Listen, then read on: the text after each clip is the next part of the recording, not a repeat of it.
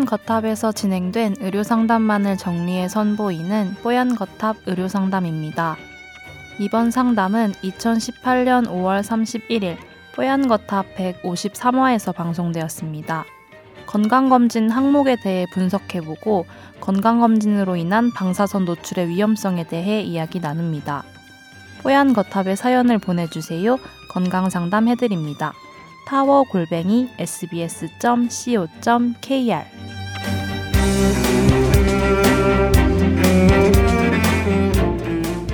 아, 이분은 나이가 마흔에 가까워지니 회사에서 기존 일반 검진이 아닌 종합 검진을 받으라고 해서 2년마다 종합 검진을 받고 있습니다.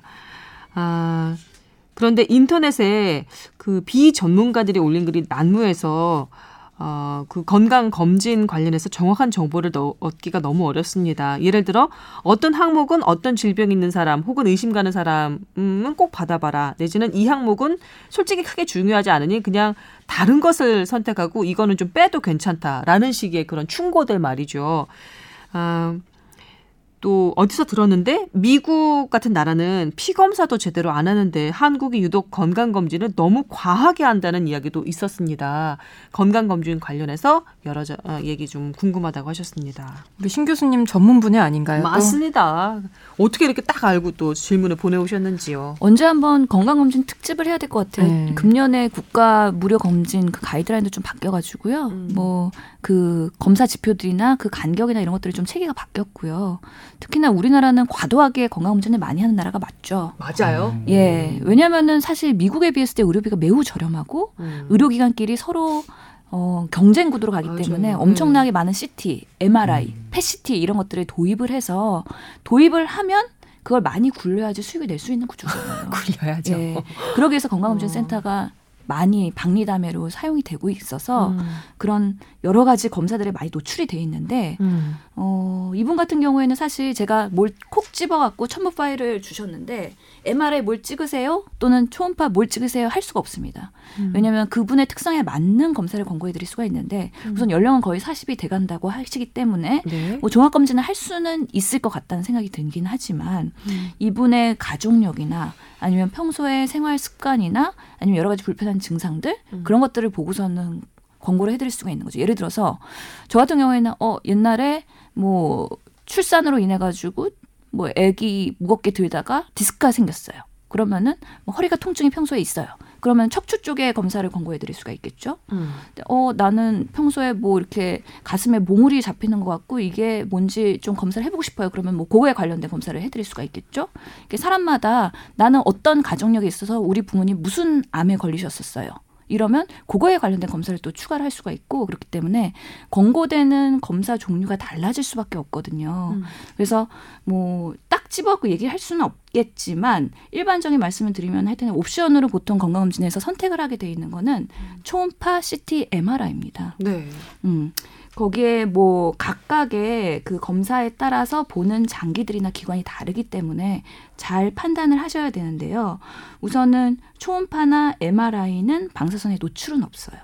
아, 그래요. 음. 예, 그래서 방사선이 우려가 되시는 분들한테는 초음파나 MRI가 낫겠죠. MRA나 음. 음. CT는 방사선이 있다는 단점은 있지만 음. 초음파보다 더 정확한 검사라는 장점은 있습니다. 네. 보통은 처음에 복부 초음파를 하거나 그랬을 때 어, 여기서 이상이 있는 경우에 정밀 검사로 CT나 MRI 찍으세요 하는 경우가 있거든요. 그렇군요. 그래서 단계를 한 번 더 거쳐야 되는 단점이 있긴 하지만 음. 뭔가 선별 검사라서 간단하게 본다는 장점은 있기 때문에 네. 그런 것들을 본인이 가치 판단을 하셔야 되고요. 예. 신 교수님 그 말씀 중에 죄송한데 그 음. 저설량 PCT 음. 이제 흡연하시는 분들 많이 찍으시던데 그렇죠. 거기서 저설량이라 하면 일반 CT보다는 좀그 노출이 적은 건가요? 적은 건가요? 예. 아. 그 도주에 대해서 방사선에 대해서 조금 이따가 말씀을 드릴 건데요.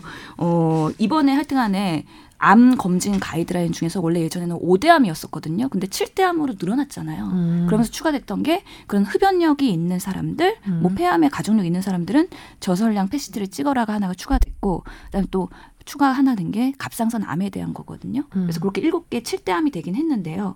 그래서 그 방사선의 그 노출량에 대해서 좀 말씀을 드리려고 해요. 사실 아까 다시 돌아가서 초음파는 그렇고 MRI나 MRA는 방사선 노출은 없긴 한데요. 사실 조영제가 들어갑니다. 네. 조영제의 부작용도 가능성이 있기 때문에 음. 본인이 그런 알러지 체질이 있는지의 여부에 따라서 이런 것들도 신중하게 봐야 될 것 같고요. 음. CT를 찍을 때도 조영제를 쓰는 CT가 있고 아닌 CT가 있는데 그건 장기별로 보는 거에 따라 다르기 때문에 네. 그거는 case by case라는 얘기를 드리겠고요. 하여튼 우리가 이 건강 검진을 많이 하기 때문에 생기는 이슈 중에 하나가 방사선 노출이죠. 음. 보통은 우리 혹시 방사선 노출 그 우리 뒤에 얘기할 방사능 네. 침대랑 연결시키려고 더 이렇게 좀 중점적으로 말씀해 주시고 계신 건 아니죠? 맞추고 있습니다. 아. 네. 맥락 저널리즘. 예, 강자가 오셨기 때문에. 아, 예. 네, 저 질문이 있는데요. 예. 저도 건강에 되게 관심이 많은데 예. 이 종합 검진을 저희도 이제 회사에서 막 꼭 받으라고 해서 막 억지로 받기도 하는데 예. 이거를 우리가 이제 그런 앞으로 암보험도 들고 이런 거는 나중에 그런 무거 무서운 병이 걸렸을 때 미리 이제 예방하고 그러려고 검진을 받잖아요. 그럼 검진을 열심히 받으면 그런 암 같은 걸 100%다 미리 예방할 수 있나요? 아닙니다. 우선은 검진이라는 거는 사람들이 오해를 많이 하고 있긴 한데요. 내가 검진을 받았고 깨끗하다라 뭐 특별한 이상이 없다 그러면 아 나는 건강하구나라고 착각할 수가 있어요. 당연히 그렇겠죠. 예. 근데 건강 검진의 항목이라는 것 자체가 조건이 있습니다. 조기 진단이 돼야 된다. 그러니까 증상이 없을 때 조기 진단이 돼야 된다. 음. 우선은 그리고 진단을 했으면 뭐예요? 치료가 가능해야지 진단하는 게 의미가 있잖아요. 조기 그렇죠. 진단이. 네. 그렇기 때문에 조기 진단했을 때 치료가 가능한 질병이어야 되는 거죠. 음. 음. 그리고 어, 어느 정도의 뭐 사회적 비용이나 그런 거 검사를 했을 때 그런 것들이 효과가 있다라고 판단되는 그런 항목들이 주로 국가 검진이나 종합 검진에서 우선순위에 잡히기는 하거든요. 예를 들어서 위암 같은 건 증상 없는데 내시경 하면은 조기에 발견하고 수술하면은 빨리 완치가 될 수 있는 음. 부분이죠.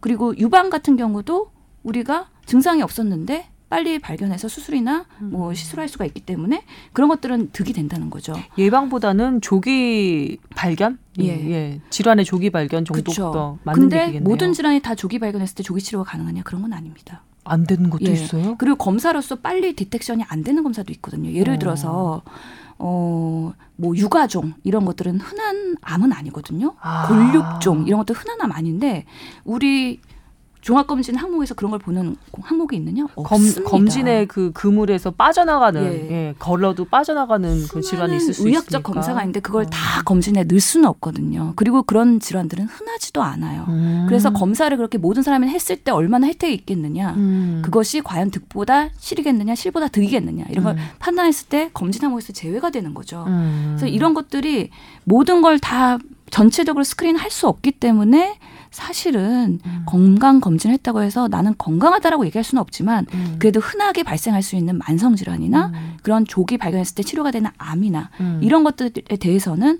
어느 정도의 득이 거죠. 있다는 어, 거죠. 그렇구나. 그럼 방사능 얘기로 다시 돌아가 볼까요? 예. 그래서 우리가 사실 우리 생활 환경에서도 방사능이 있잖아요. 노출이 되고 있는데요. 네. 이게 얼마나 건강에 위해하느냐 그 기준이라는 게 있죠. 음. 그러면서 우리가 그냥 일반적으로 생활하면서 1년간 피폭되는 국민들의 방사능량은 우리가 미리 시벌트라는 단위를 쓰는데 3.6 정도라고 해요. 음. 근데 종합 검진을 받게 되면 적어도 뭐 CT를 하나 찍게 되거나 그러면 엑스레이를 여러 장 찍게 되거나 그렇게 되면서 하는 게 2.5 정도의 방사능이라고 하고요. 최대로 뭐 건강검진에서 나는 펫CT부터 해가지고 무슨 CT까지 여러 개를 장하게 찍는다 그랬을 때 최대 노출이 15 정도까지도 올라간다고 하는 거죠.